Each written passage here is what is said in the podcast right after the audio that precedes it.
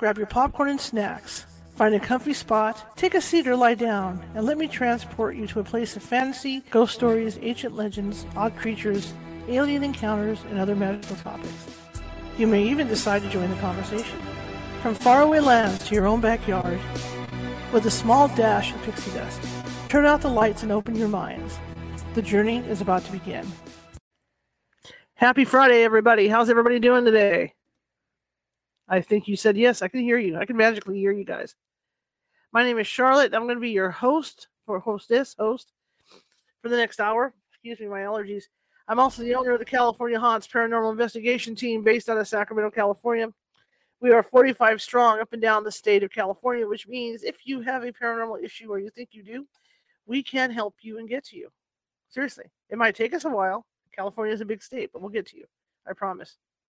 All it takes is an email or a phone call, so find us on Facebook. You can find us on YouTube. You can find us over at Twitter. You can find us at TikTok. And you can find us on Instagram. I am on Instagram, on your ghosty gal. It's all lowercase. I'm on Facebook under my own name, okay, which brings me to another topic in a second. And, of course, California Haunts on Facebook and California Haunts Radio on Facebook. And then that takes you over to YouTube to California Haunts Radio. And I think I covered, didn't I? Twitter? Yeah. Okay. Twitter, Cal- California, Twitter is California Haunts, lowercase. And then, uh, I was trying to remember, not Twitter. I'm sorry. Ha! Huh, I'm losing it. Twitter is Cal Haunts. And then TikTok is California Haunts, lowercase. Too many of these to remember. I'm going to have to start putting a dum-dum sheet up on the side here to remind me of this stuff. And uh, for those coming in from TikTok who haven't seen us before, you can check out all our videos. We've got over four hundred eighty videos over on YouTube at youtube.com. forward slash at California Haunts Radio. You can check us out over there. I'm sure you'll find something that you like. Okay? All right. So if you're now, that being said, if you are watching from Facebook, please hit, and you like what you hear, please hit that share button, that like button, because we always want to share. And uh, join us. Come on in and join us. Okay? You can either you, you can either follow me on my page or follow me on the California Haunts Ghostly Events page. Do that. Okay? And if you're on YouTube and you like what you see in here, there's that little ghost right there in the bottom right-hand corner with the magnifying glass. That's our mascot. Click on that. It'll open up a red button for you to push to subscribe. Like I said, there's over, there's over four hundred eighty videos sitting over there and different topics. I'm a journalist. I don't like to do paranormal stuff all the time. That brings us to tonight's show, right? So for a long time, I have been studying this, looking into this case. The D B Cooper case. Long, long time. And I have been wanting to get somebody on to talk about it. And I finally did. And I'm really happy Professor Slim King is coming on. But we may not just be talking about old D B. We may be talking about some other stuff too as well tonight. See how the hour fills out. But I'm really excited to have him on and uh, talk about the, you know, to, to talk about this case. Because it's been one that's fascinated me for years. It's going to be a phone interview. So I will have couple graphics, not not a lot for you to, to uh, look at. You know, you can eyeball.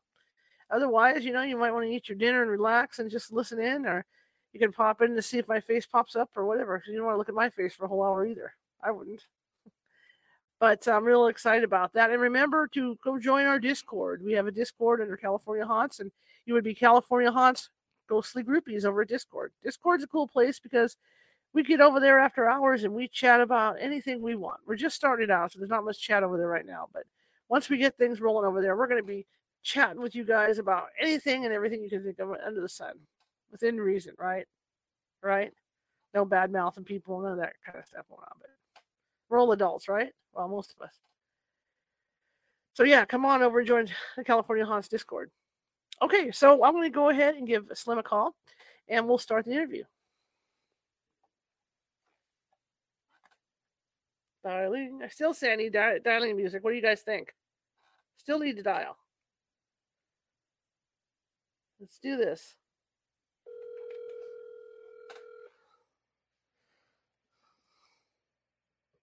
Hello? Hi. Hi. How are you? I'm good, Charlotte. How are you doing? I'm really good. I'm just so excited to have you on.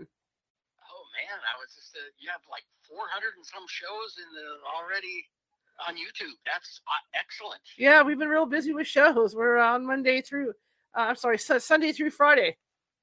Oh boy, That's great. So tell me about you. Tell everybody about you. Well, um, for the majority of my life, I've been an impersonator.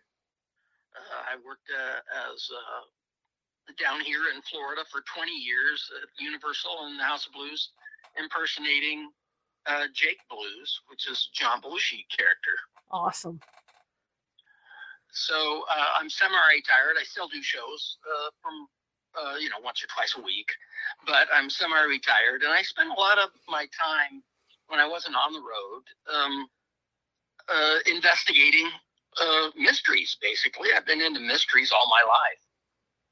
D B. Cooper was one of the uh, biggest mysteries of my life. I was seventeen years old in Longview, Washington, when D B. Cooper hijacked that airplane.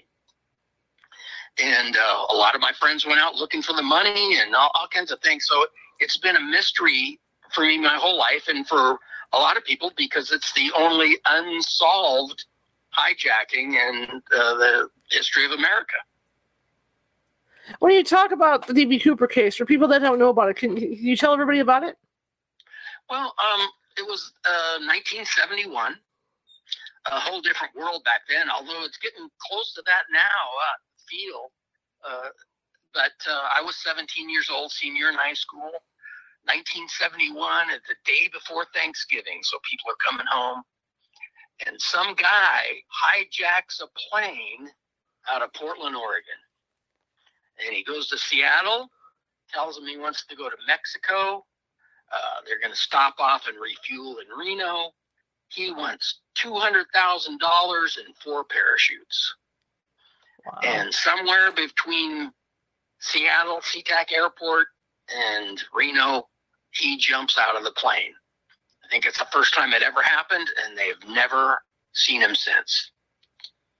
Incredible, incredible. So do they have any leads at all on him? They have thousands, thousands of leads. The F B I was going crazy. People were, uh, you know, saying, it's this guy, it's this guy, it's going to be this guy. Uh, but it's went on, and they've never, never made an arrest. Do you think the money's still out there? Uh, no, I think he spent it. I'm pretty sure he spent it. And there was, of course, about five thousand eight hundred dollars that was found along on Tena Bar, mm-hmm. the Columbia River, about eight years later. So what do you think, think he? That- what do you think he did after he jumped? Well, I think he jumped, and I, I think he was trying to jump at twilight so he could have all night to get away. But the F B I kind of stalled around, and he ended up jumping about eight o'clock at night. So it was dark mm-hmm. up in the Pacific Northwest in November. And uh, he lit, broke his leg, limped to a, um, like a gas station restaurant kind of a place right. in Cle Elum. And uh, he got a cowboy there to... Uh, give his buddy directions. He got on the phone and called a guy. And the cowboy gave the guy directions how to get to Cle Elum, and they picked him up and took him back to where he came from. But when so you, he's, go ahead. Sorry. He, he survived. He survived. Everybody wants to say that he died, but there's there's no way he died. Uh, he survived, and he was a welder on the dam back, uh, the Grand Coulee Dam. How do you know all this? Well, I've been researching this since I was uh, pretty young, but mm-hmm. um, recently there have been several books that have come out, and I got to know a guy who wrote one of the books who lived here, and I'm in Florida, mm-hmm. and uh, and I got to talk to him, and uh, he cracked the case, and so I was like, "You cracked the case." He he wrote a book, and but he's now passed away. But mm-hmm. uh, D B. Cooper was his uh, was his buddy. Really? Yes. Um, there's a few books out. D B. Cooper and Me is the book that Carl Laurin wrote, that man. Then the most uh, Getting to the Truth by Joe Koenig.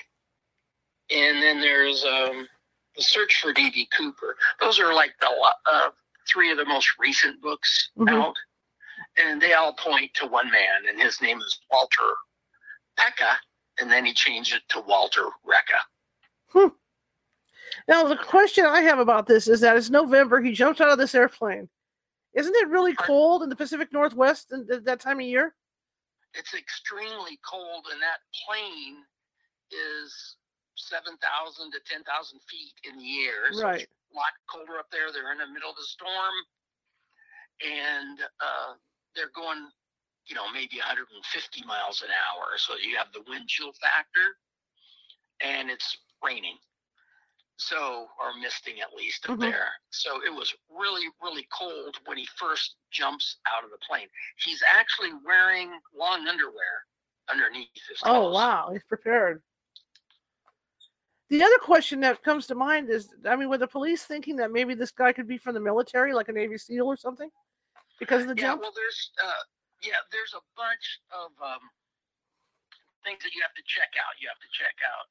Um, the physical situation, his mental, uh, uh, you know, wherewithal, his skill set, location where he's at, the mortality, Charlotte, if he lived or died when he jumped. Mm-hmm. So I would think, uh, well, I know that Walter uh, Pecka was a uh, survival. He was trained as a paratrooper survival okay. guy. So that if you were sense. lost out in the woods and they saw you somewhere, he's the guy that they would fly in, and he would jump out, parachute in, and then save you, and then get you uh, out of there. And he worked in the military, so like if um if, if the military, say the Green Berets, got pinned down somewhere and they couldn't get out, mm-hmm. he'd be the kind of guy that you'd send in to get him out. He'd parachute in there and uh, save him.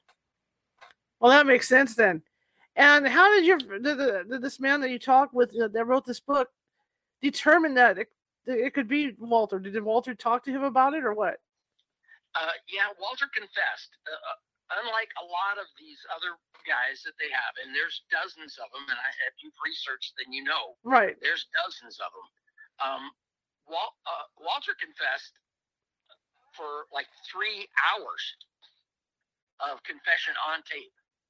Huh. Are you still there? Yeah, right here. Okay. Um. And that's in the audio book that uh, Joe Koenig put out, is this confession in two thousand eight, uh, over several months. Uh, Carl Laurin would call him up and just ask him various questions about the hijacking and how he did it, why he did it, and what he was up to. And uh, nobody else has three hours of confessions on this. But mm-hmm. there's been a lot of... Um, a lot of controversy about Walter, uh, you know, and of course there would be. But after all this research, I'm ninety-nine point nine percent uh, sure that he did it, or somebody he knew did it and told him every last little detail. So when he just, well, why did he even decide to do this?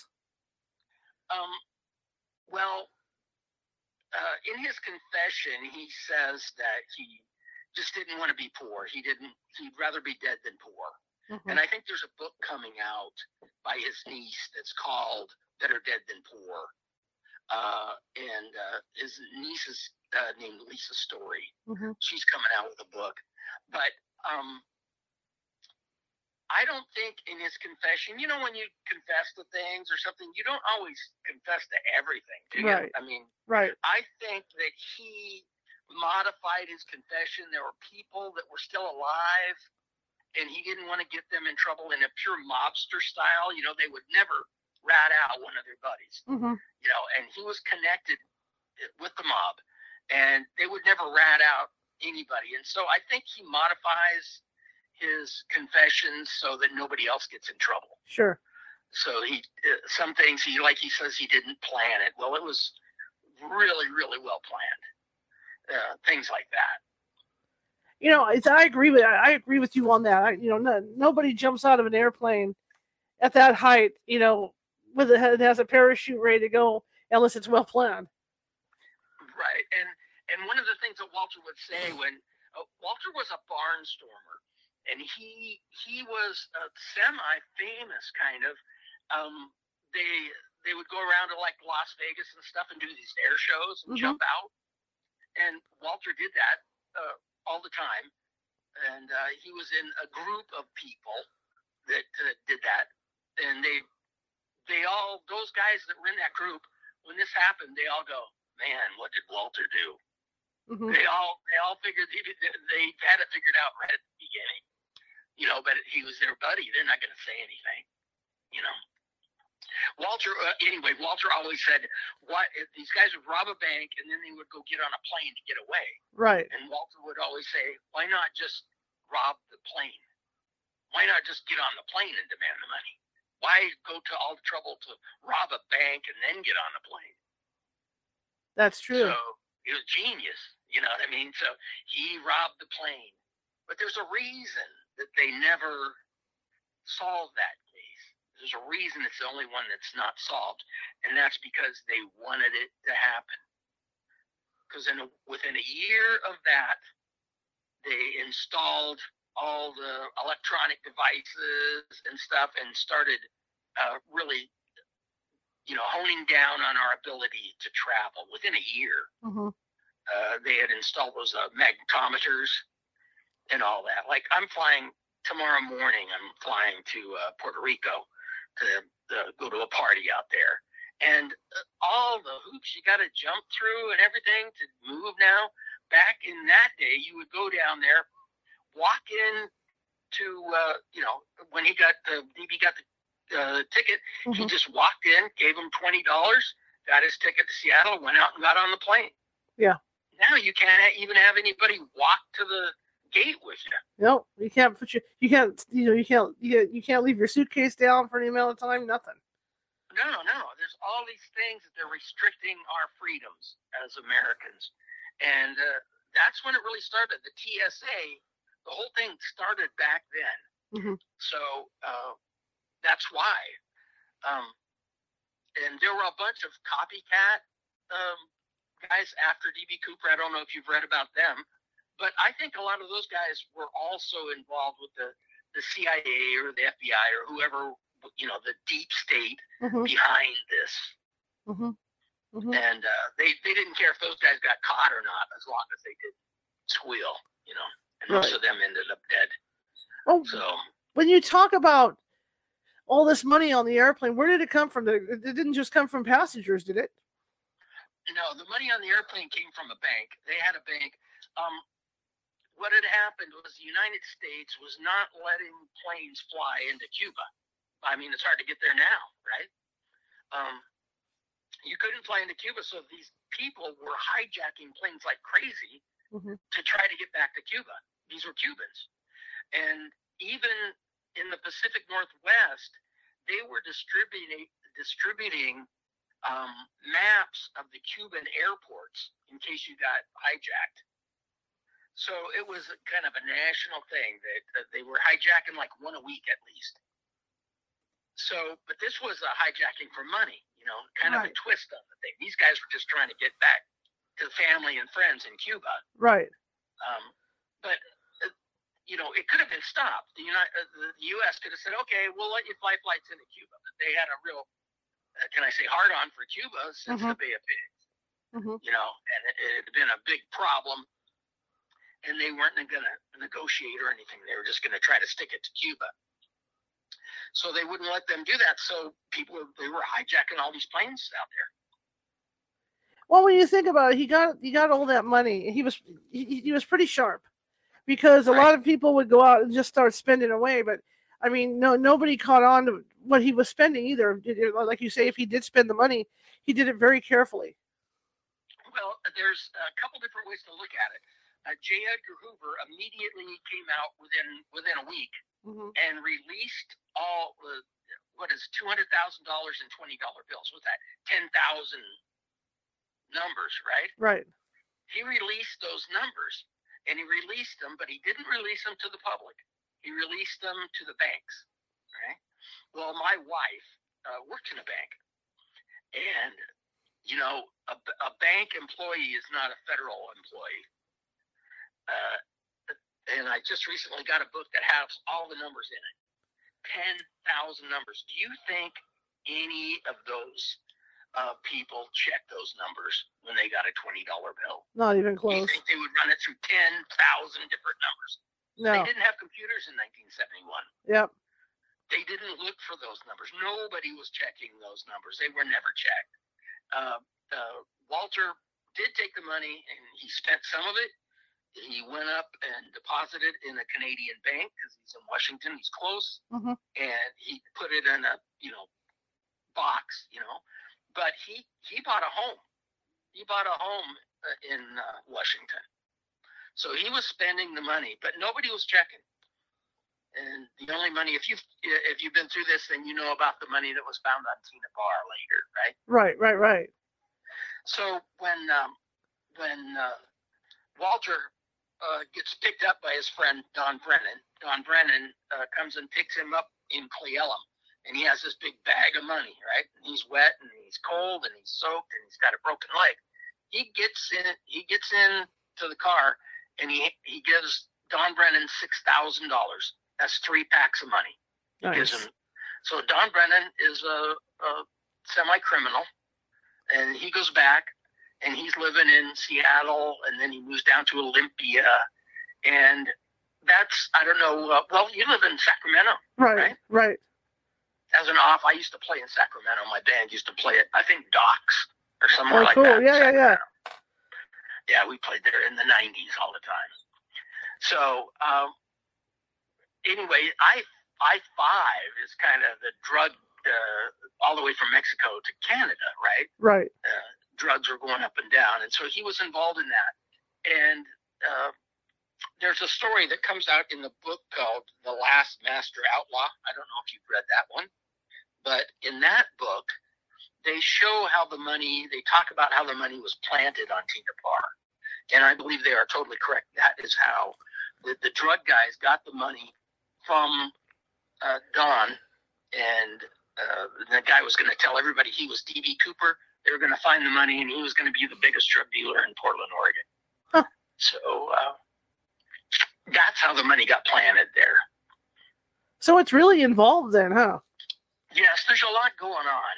And the, the main problem uh, is that when he, uh, when uh, D B Cooper's going to leave Seattle, uh, he says they, he wants them to fly at ten thousand feet, because at ten thousand feet, you you don't have to, uh, the air pressure in the cabin, you don't have to depressurize the cabin or anything.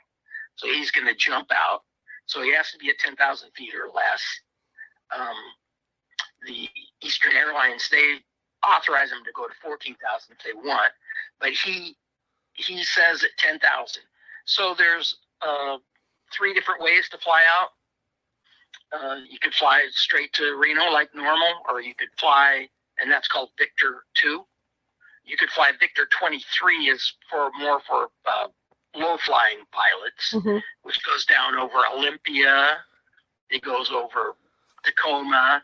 It goes over Longview, Kelso. It goes over Portland, Oregon. Um, You're not going to want to go that way, because the F B I, that uh, their psychologist on the case, says that they think he's going to blow up the plane. So he blows up the plane. It's going to kill a bunch of people on the ground. Mm-hmm. The pilots wanted to fly out over the ocean and just fly down close to the, you know, close to Sacramento, and then right. turn and come in.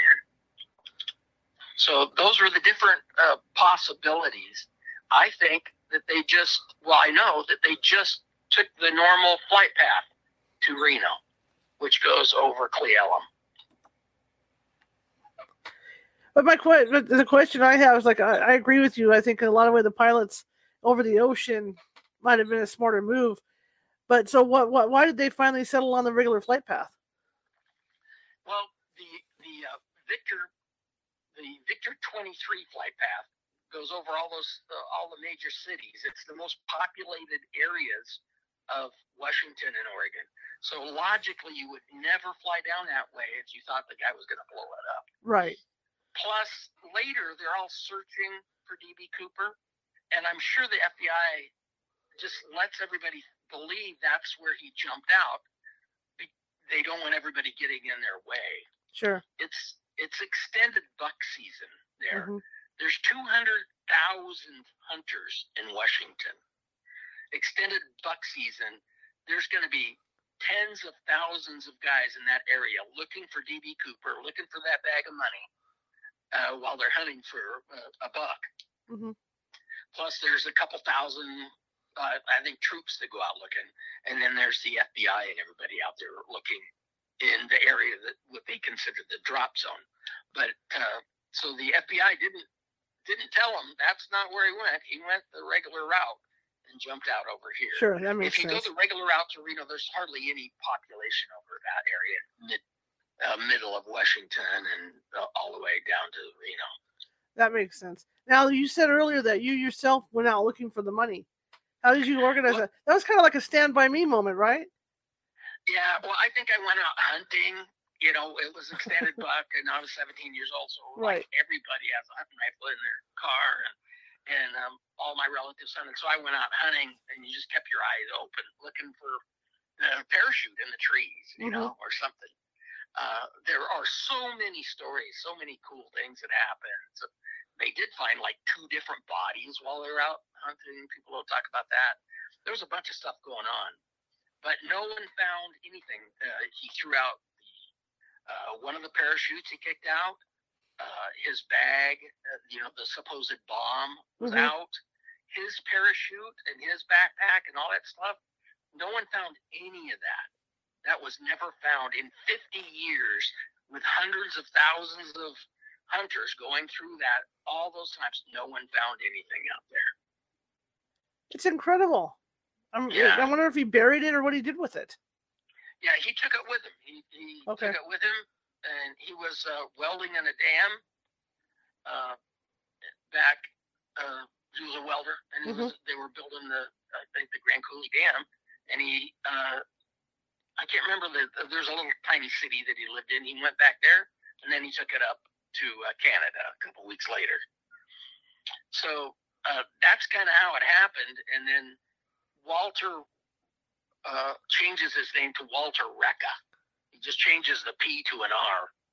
And he then he goes deep, deep, uh, dark, uh, and starts working in foreign countries as an assassin.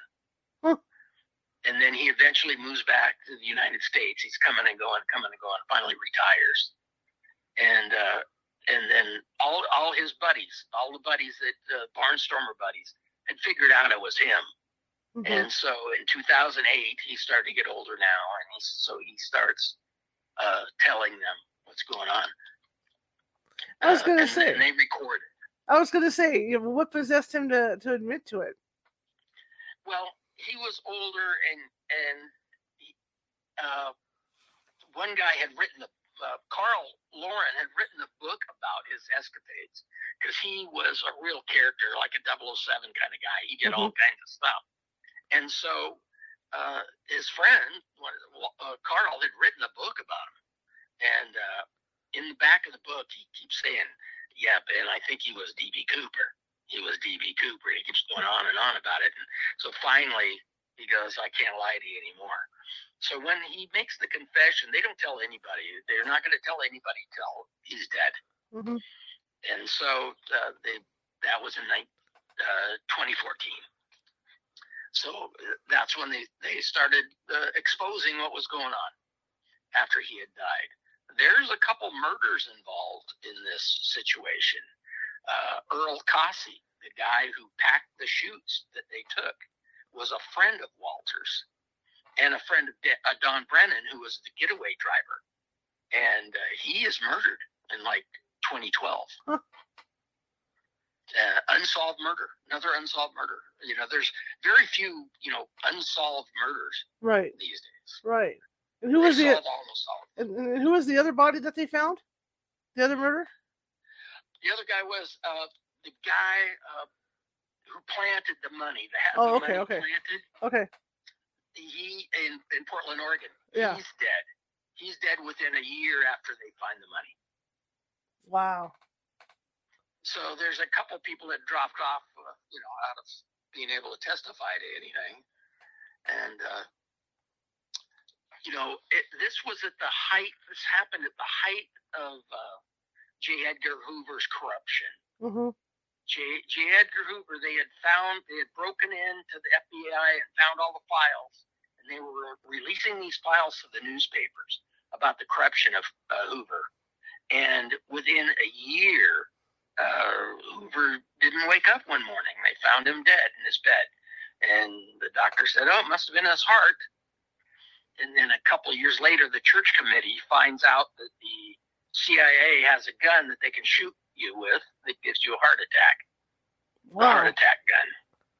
So uh, they took care of all that. So um, the F B I, he was uh, he was uh, pretty much controlling all the everything the F B I, you know, was saying. Right. So do you know how the F B I uh, disseminates information when they do a interview or something? Uh, no, I've, I've seen police do it, but I've never seen the F B I do it. The, the F B I do not necessarily record it audio like you would think. They make what they call a three oh two. And so it's their version of, of the interview. They write that down. Well, um, F B I guy could write, you know, two plus two equals five in right. their three oh two. And then they could, you know, they can write whatever they want in there. They could release that uh, to a friend or somebody who releases it to the paper. And the paper could say, government sources says two plus two equals five. Hmm. And then the F B I could go, oh, we better look into that because the newspaper's printed. So it's like this daisy chain thing where they can perpetuate their own investigations. And so they use three oh two. So I don't trust anything the F B I said about the case uh, in nineteen seventy-one. It's almost the same now. I mean, they're catching the F B I doing all these things with Twitter and everything else, right? Right, right, right. What do you think the, the main fascination is about D B. Cooper? Well, back then, D B. Cooper stuck it to the man. You know, I, I was seventeen. I had a draft number. People were rioting. They didn't want to go die in Vietnam for a reason, a reason that nobody knows, you know. Mm-hmm. People were really, really upset with what was going on. You know, they, they shot four students in Ohio. You know, I mean, there was a lot of things going on. Um, and D B. Cooper stuck it to the man, you know. And, uh, like, my dad, you know, idolized him. Everybody thought he, he was, uh, you know, he was a hero almost to a lot of people. That he had gotten away with it. He was smart. He didn't hurt anybody. He got the money, and he got away.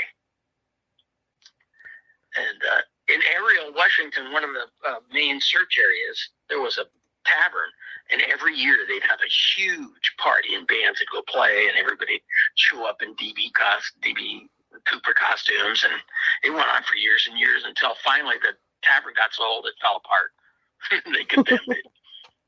For people that don't understand that area, I've been up in that area, and it is it, it it's a rough area. So for people that don't understand it, what what, what is it like there? Tall, tall pine trees, mm-hmm. uh, a lot of underbrush. Uh, the area uh, along the I five corridor is is rough, you know. And and uh, if you lit in the city, you have power power lines and stuff that would kill you if you came down. So you would really, really have to know what you're doing to uh, to land without being seriously injured. Especially, uh, it, well, especially in the dark like that too. Jeez. Yes, at nighttime you couldn't see anything. Yeah. Um, but he, uh, Walter was a. They were a barnstormer. They, right. You know, these guys did it all the time. He had broken both legs and an arm before. Uh, didn't seem to faze him. But he. Uh, In in the fifties, he applied to join the C I A. He got a free uh, flight to where he was going for some unknown reason, right?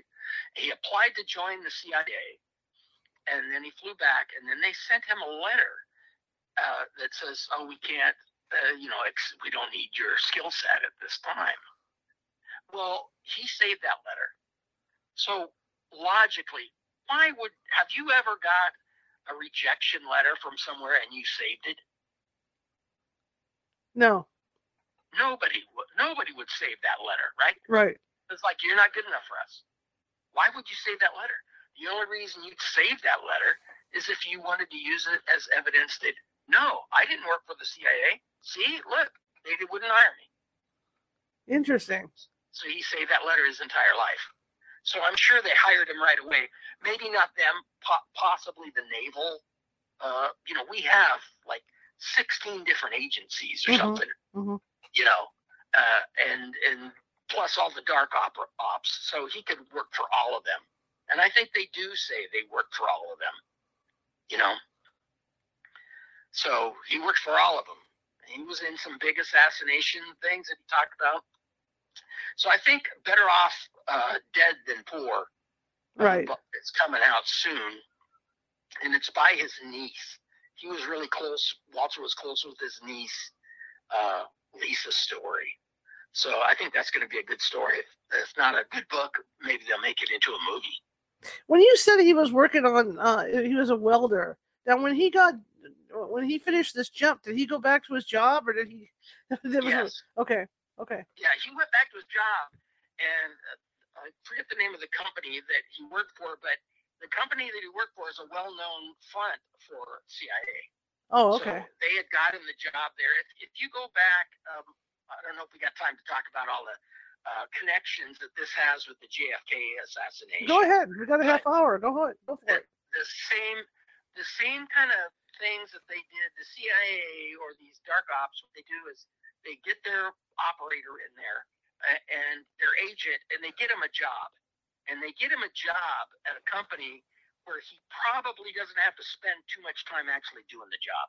Okay. So he's out there doing the government's bidding and getting paid. Uh, um, let's see, um, Oswald had a job at a coffee company, and then he had a job at the school book depository. Mm-hmm. They got him all those jobs, right? Right. He just jumped from job to job to job.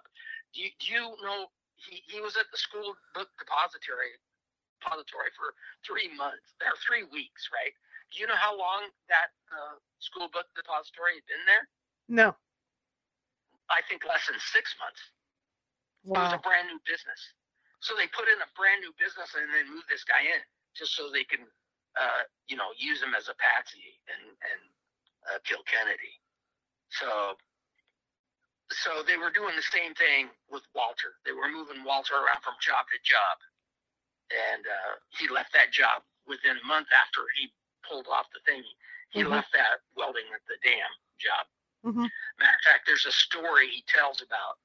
Uh, they were yelling at him about moving his welder from one place to another. Uh-huh. And he, and after the guy left, he just kicks the welder into the Columbia River.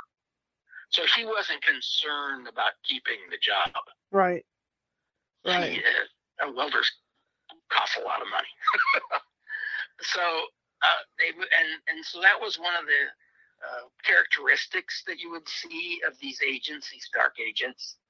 Mm-hmm. And then he started moving. They moved him to uh, to uh, the Middle East, and that's when he started assassinating people. And then they moved him back eventually. Was he married? Uh, yes, he was married. He was married, and he, and. He was married, and he one day he was there, and the next day he was gone. That's what I was gonna say. And that's that's when they called him up, and he just left, you know. And then came back a few years later. Eventually, they hooked back up, and and uh, that was the love of his life for the rest of his life. So he was married, had a couple kids. Uh, part part of the problem is some people say that one of his uh, One of his kids actually was working with him on some of these contracts. So I don't, I don't know much about that. I'm not going to go into that. Right, right, right. I don't know. How does one retire from a life like that? I don't understand. It just boggles my mind. I think you're lucky to be alive if you go through all that. Absolutely.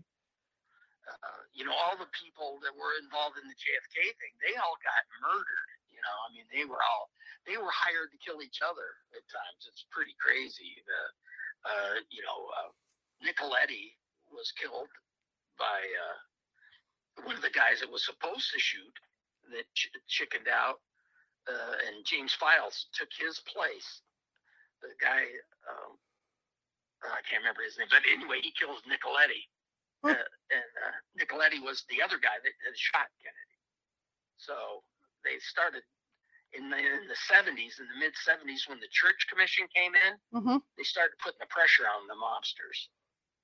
C I A and the mobsters were all working together. So the C I A would put out a contract, and the mobsters would uh, would do it, would perform it. So let's go, let's talk about Kennedy a little bit here. Uh-huh. Tell me, uh, do you think there was a second shooter? Oh yeah, James Files shot okay. from the shot from up on the grass, you know, up behind the picket fence. How can you tell? Can you tell by the photos? Because I know there's there's always a lot of people that that, that look at that photo of, of the impact of the bullet. Right. There's there's um the Warren report was the first thing that came out. And when the Warren report came out, I remember as a kid, my aunt was just dying for it to show up in the mail. She was just giddy when it showed up. So people read the Warren report. Well, what they what you don't know is over sixty percent of the people at the time did not believe the Warren report. They thought it was wrong. And there were over fifty people in, uh, in the square there that said someone shot from the, the picket fence. Over fifty people, and they were not used in the Warren report. They were not. And the people that they did put in there, they they changed their three oh twos. Remember we talked about three oh twos? Right. They wrote, they modified the three oh twos for their story that Oswald did it, not what the people were really saying. So um, James Files shot from up there. Um, the closest man, I can't remember his name right now. I just watched it. But the closest man, see him and his wife and two kids, were sitting right there. You can see him, uh, pictures of them laying down on the grass. And he goes, uh, and he's on the Zapruder. He's like in front of Zapruder, sitting on right there. He's the closest uh, person to the thing. And he says he was shot in the from the front in his right temple. Huh. Right? Guy yeah. never, ever, uh, ever put in the Warren Commission. Closest guy to it. And then on the other side there's a cop there's a cop and he gets splattered with blood splatter. So you know how they solve crimes with blood splatter all right. the time now, right? Well, they the F B I immediately removed the, the car right right and rushed the car down. They took it down and tore it apart, changed the windshield out. The, you know, there's rumors there's a hole in the windshield. Mm-hmm. uh they totally took out all the, you could buy pieces of the They cut the leather out of the seats. They replaced the seats and uh, sold some of that. Got ends up on eBay. So uh, uh, there's a bunch of stuff going on, but they defile the crime scene. You know what I mean? You want to know everything. Every splatter of blood inside there right. would tell you where the bullets were coming from. Right. right. But they get rid of all that evidence. What their evidence they can't get rid of is the cop that's behind the car. They get splattered, and he got splattered so hard that he said he thought he might have been hit by a bullet, and he ends up running up the hill to the grassy knoll. So right now, over eighty percent of Americans believe that there was a shooter from the grassy knoll. Right, right, right, right. Uh, there's a great little movie uh, you can buy it for like ten bucks, I think. It's called uh, I Shot J F K, The Shocking Truth. And uh, it's an interview with James Files, and he's re- they've written a couple books about it. But of course, uh, you know, the uh, government wants to suppress any idea that they were lying about it. Mm-hmm, mm-hmm. So what what you're saying with this, if this is true, then Oswald was was was one of the shooters, but it, it wasn't his bullet that killed him, right? Yeah, no, Oswald probably they they. If if you took Oswald, if he had survived and you took him to trial, he would have got off immediately because they did a paraffin test of his face and his cheeks, and there would have been residue all over his face. Mm-hmm. if if he shot that uh, rifle. That was the same caliber rifle that I had when I was a little kid at ten years old. That's just a pop gun. You wouldn't use that. Uh, I mean, uh, I immediately bought a thirty aught six. Uh, as soon as I could, uh, you know, save up three hundred bucks. Mm-hmm. Uh, you wouldn't use that gun for anything. I mean, that was a horrible, horrible weapon. And um, anyway, they did a paraffin test, and they didn't release that for like eleven days later. But that would have got him off. He never shot a rifle that day. He may have shot a pistol, but probably mm-hmm. not because uh, because James Files says that James uh, sighted in the rifles. They were seen. There's uh, the reports that he was sighted in the rifles with Oswald, and Oswald picked up all the uh, all the spent shells, and so he had he had gunpowder in the palm of his hand, mm-hmm. and that's that's what they reported. So, yeah, check out James Files. He's he's the guy that did it. There's no doubt in my mind that either he did it or someone told him exactly how it was done. But I'm I'm pretty sure he did it. So, like you say, the F B I was behind this along with the mob, right? Well, they covered it up. Okay. The the C I A uh, put out a contract that, that you now know. I mean, it just came out a couple weeks ago that the C I A was paying Oswald two hundred bucks a month, something like that. So uh, that's, we know that. So he was working with all of these guys. And uh, the C I A puts out a contract. The uh, Chicago mob takes it. And uh, some of the other mobs are in it. The, the biggest mob actually is in Louisiana. And uh, they hated the, the Kennedys. Mm-hmm. So the mob picks up the contract. So I think that, and they send out two shooters, and that's going to be Roselli, or uh, that's going to be Nicoletti. And Roselli was supposed to shoot, and Roselli said they wanted to call it off. He wasn't going to be a shooter. So that's when James Files comes in, and he's the driver. But he's also assassinated a couple of people before using that, uh, what is it, the Thunderbolt, or uh, that special gun that the C I A made. They later find the, the shell up by up by the on the grassy knoll behind the picket fence. They find the shell he used. And that was with that gun, or was it was a different gun? It was his gun. Okay. It, uh, they they made this fireball. It was called a fireball, mm-hmm. um, and it was uh, like a two two two round. It's like a probably the same size round like an A R fifteen. Not a very big round. Mm-hmm. Not like a big thirty aught six or anything. A small, small round, but the C I A had made it for assassination purposes. It just shot one shot and had a scope on it, and it was like a little pistol, kind of a between a pistol and a rifle. There was no butt to put against your arm, so it's kind of like a pistol and a rifle. And uh, they made him. And so one of the ways they tried to debunk Files when he said, "Yeah, I bit, uh, I bit on the shell and I put it up on the thing," and it, the later they found it. Years, years later, they found the shell in the mud. Um, they said, "Oh, it's the wrong shell. It's a two two one, right?" And that that takes a two two two shell. Well, the C I A it just put the uh, sights right on the C I A because the first version of that gun was a two two one. It made invented, made by the C I A. So that was a C I A weapon used hmm. uh, up on the grassy knoll. And you did, like you say, they turned around and cleaned up all, all the evidence, so nothing could be proved. Right, right. So they push it off and stall off. There's never been, I mean, there's never been a real investigation into the Kennedy assassination.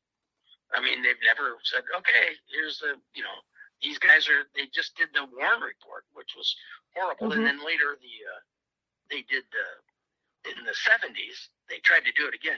In the seventies, they tried to look at all the things and, they had thirty main witnesses that they were going to use. Six of them were murdered. Wow. Six of the thirty witnesses that Congress wanted to call were murdered. And this was like fifteen years later, you know? Right. ten, fifteen years later. They're still, you know, covering their tracks. And didn't they uh, mess up the autopsy too, right? Because the autopsy wasn't done correctly. Yes. Yes. Yeah. Well, firstly, the F B I breaks the law. The F B I is criminals, the Secret Service. There's a crime scene in Texas, in Dallas, Texas. He's murdered. So who covers the murders in Dallas, Texas? Well, the Dallas, Texas police, right? Hmm. Not the Secret Service in Washington, D C It's not their job to investigate a murder in Dallas, Texas. It's the Dallas, Texas people. Mm-hmm. So the car wasn't supposed to be moved. The body wasn't supposed to be moved. Not, it was illegal to do any of that. Hmm. And yet they did it all. So they violate the crime scene like crazy. And the first guys that saw him say that there was a hole, he was shot from the front, there was a hole in his temple, and it blew out the back side of his right side of his head. And that's exactly where James Files said he shot him. And that's exactly what the doctors uh, in Parkland said. Later, they, they you know take him up to D C, do the, you know, like the fake autopsy. They do right. an autopsy and say this and that and all this other stuff. And all those notes are gone and missing. And, you know, you can't get a straight answer about anything. What do you think? Did you think that um, the vice president was behind it? Because I know there was rumors about that. Yeah, it's always, you know, it's usually who, who gains the most. Hindsight is twenty twenty. Mm-hmm. So um, uh, L B J was going to go down. Within a couple weeks, they had an investigation going on L B J because he was taking money from the uh, uh, all the contracts that they gave out for war weapons and stuff. Uh-huh. Uh, and he was he was getting skimming money off that, so he was going to go to. They were going to drop him. Kennedy wasn't going to run with him for the next election, and he knew that, and he knew that he could possibly go to jail for what he was doing. So you know, wars are a scam. You know, wars are a racket. They just skim off so much money off. Uh, the Pentagon skims about twenty percent off the top. Uh, they can't account for. So Johnson was in the middle of all that. Plus, he hated the Kennedys, and all this stuff with the Bay of Pigs. Everybody else hated the Kennedys. Uh, the only people was like you and me that loved the Kennedys mm-hmm. and the civil rights and everything they were doing for the rights of the people. That was great. But the all the other guys on, on the top, the elites, didn't like them at all. So, uh, yes, L B J was right along with everybody else, uh, you know, assisting in the cover-up. He knew it was going to happen. Him. Did you know that he and J. Edgar Hoover were neighbors? They live like two hundred yards apart from each other. I had no clue. Oh my god! Oh my gosh! Wow! Yeah! Wow! Yeah, there's a lot. They were neighbors. Uh, they both had in, in D C. Their houses were on the same street, right next door. So uh, I think one was Caddy Corner across the street, but they were neighbors, and they spoke all the time. And if if you get some of those early conversations between uh, L B J and Hoover. Hoover tells him there was only three shots, and one hit Connolly, and then two hit the president. But there was he. It, that's what he tells him at first.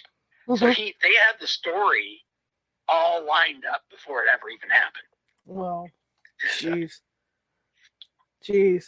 Um, I just had a question I was going to ask you. Oh yeah, on the recent information that came out about that case, were you expecting anything to be bombshell, or did you think it was it was still going to be kind of glossed over? Well, I, I'm just wondering why we can't have it all, and why mm-hmm. is any of it redacted? These people are, and and I thought people have read it. I think people have read everything that's in there, mm-hmm. and that's that's why uh, you know they're telling some of these uh, uh, reporters at Fox News and stuff like, you know, the C I A was behind it. You know, they put the contract out. So they have read those. People have read them. So uh, why? I mean, what is it? How many years since that assassination they won't release it? Mm-hmm. That's just insane, really. Mm-hmm, you know? Mm-hmm. I mean, well, tell me one reason. Everybody's dead. You know? Right. Or or ninety, you know? So, uh, you know, And and if you don't think that the Russia or these other China or something don't know the methods of the F B I by by now, you know what what secrets would be worth protecting? That's true. That's true. None of it. It's just there are pieces of the puzzle that are missing that would really connect the dots, and they don't want you connecting the dots. Mm-hmm. Mm-hmm. I just find that so interesting, you know, like, you know, for years there was this speculation about the second shooter. And like you say, it was just it was such a huge cover up. Right, right. They, they, there were like fifty witnesses. Um, and it's all coming out on uh, on YouTube. You know, you can see there's uh, they'll uh, they took videos of these guys saying, yeah, we saw smoke coming out from under that tree over there. You know what I mean? And like there'll be three or four of them. We're, we worked in the, you know, we were the, the longshoremen, or they were the guys that work on the trades. And they saw that. And uh, there's a book called Hit List, I think is the name of it. And it's like fifty different people that died right away. Uh, like the guy that was up on the, uh, you know, back on the railroad tracks watching it all. Right. He's dead. Uh, even uh, a lot of reporters were mm-hmm. killed. Mm-hmm. The, uh, and these are killed or suicided, you know. Right. No, nobody saw them, but they're dead. And uh, so, and that's the that's the main thing they like to do is like they like to say the guy's dead, so there's no, you know, he committed suicide, so there's no investigation. You know, we all saw Oswald shot, so there's no investigation. Ruby dies of cancer, fast-acting cancer, so there's no investigation. If mm-hmm. you don't think that they can give you fast-acting cancer, right? Uh, you got to open your eyes. Right. You know, somebody could put a shot in your arm and you're dead in three months. So absolutely, it's just a good thing there's stuff like YouTube, because the more of these people die off, the less witnesses are going to be out there. Exactly, exactly. But um, there's a lot of people still interested.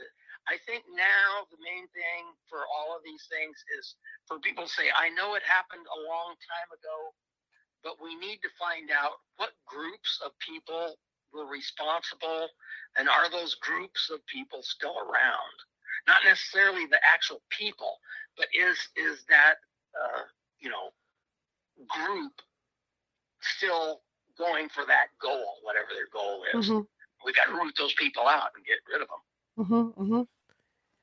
So, in your lifetime of, of doing this, what do you think is the biggest mystery that you've looked into? Uh, one of the biggest mysteries I'm looking into right now is those elongated skulls. Oh, cool! In uh, down in uh, South America. Yeah. Um, and they have some that are similar in like Crimea. Did you know that? No, I didn't know that. Yeah, so, so you know, these are real skulls. They're, it's not just, uh, you know, and they, they have a different formation, a different bone formation, and they're not, in the Pacific Northwest, they had flathead Indians that flattened their heads with a board, right? They put right, the kids on right. little vice. And, but these aren't that, because the brain cavity is fifty percent bigger than the normal brain cavity. Mm-hmm. So you've got these skulls, or are they from outer space? Are they, you know, and how are they so far apart from each other? And I mean, that's just the, the big mystery to me with, with everybody talking about U F Os and, and all this stuff. That to me would be, you know, they had red hair. Wow. You know, yeah. They had red hair and these crazy things. And when you see, sometimes you see the Egyptian, those hats those ladies had on. Right. They, if you had a conical head like that, that would cover that up. That's in, that's very interesting. So they make, some people are trying to make that connection. But I think, like, and nobody's down there. You know, you think there'd be thousands of people down there looking at those heads and taking D N A and, and everything, and they're not. They're just not doing it. Why do you think they're do- not doing it? I I have no idea. Just because maybe, you know, people just say, well, that's just crazy talk, you know. Right, right. We're not going to put any money behind, you know, anything behind that. You know, the biggest mystery, of course, is what, what happens when we die. What what happens when you die, Charlotte? Right. What's going to happen? Right, right, right. Uh, that's the big mystery, and that uh, pushes a bunch of other ones. But uh, to me, if I had, if I was independently much wealthier than I am now, I'd fly down there and buy one of those skulls. Absolutely. And I'd get every scientist I could afford to check it out. So how are you doing your research in it then? How do I do research? Right. When you when you go in to look at something like that. If I went there, how would I do it? Or how, you know, because because you're interested in, in, in this mystery on these skulls. So where do you start to do your investigations? Well, what probably got me started was I think I probably saw it on YouTube, this guy, and I go, what? And and uh, and I, you know, I got off on that, and I bought, you know, I started just uh, researching, you know, as a research researcher, And so, and I came up with more and more, and I, and I just couldn't understand why people weren't down there. There's only a few people that are going down there checking it out.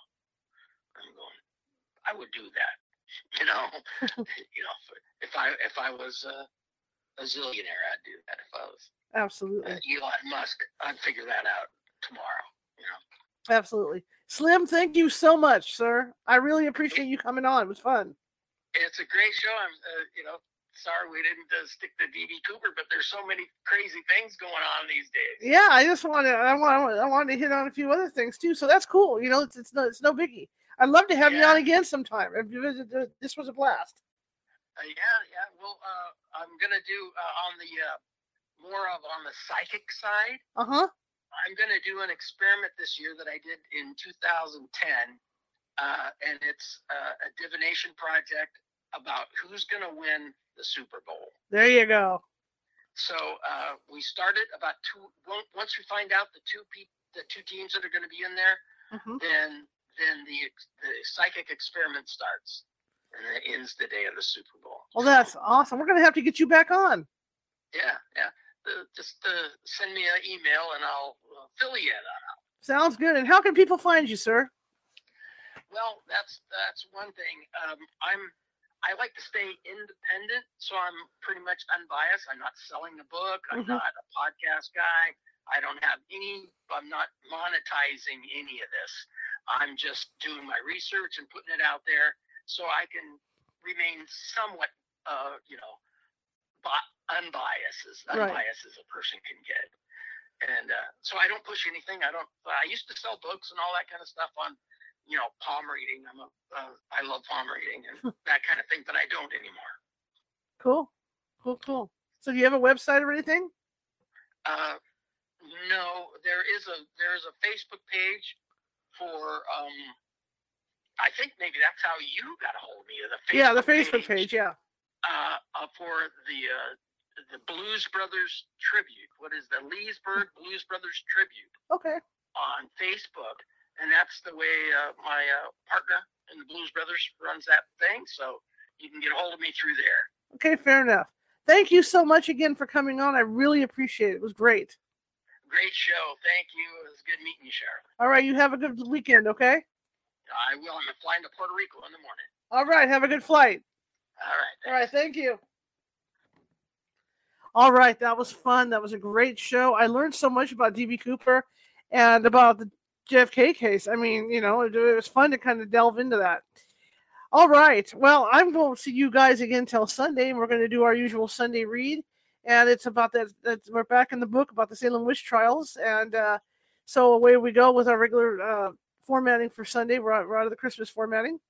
Monday, uh, Carol Wilde is going to be with us, and we're going to be talking about British ghosts, how haunted Great Britain is. So that'll be Monday's show, and that will be at six thirty p.m. And Sunday's show will be at six thirty p.m. as well. Hey, if you like the show and you're watching from Facebook, please be sure to hit hit that, excuse me, hit that like button and hit that follow button, whether you're on my page or whether you're on California Haunts Ghostly Events. If you're over on YouTube, be, please be sure to hit that subscribe button. It's that little ghost. Let's see if I can just get, whoop, there it is. That little ghost down the bottom right-hand corner. My, I'm opposite here, so I'm just trying to remember which direction I went. That little ghost in the bottom right-hand corner, and that'll take you to the subscribe for more than four hundred eighty videos over there. Can't believe we've done for like more than four hundred eighty shows. Boggles the mind, doesn't it? I think we should have a celebration at the five hundredth show. That's what I think. And uh, if you're interested in going over to TikTok to find us, that would be California Haunts, all lowercase. We're doing some extra stuff on TikTok, including extra stuff with Medium Nancy Matz over there as well. So anyway, I want to say goodnight, and uh, I will see you. Well, let me get my buttons pushed. Hang on. There we go. Let me cue up my buttons. And I will see you on Sunday at six thirty p.m. Pacific. Have a good weekend, guys.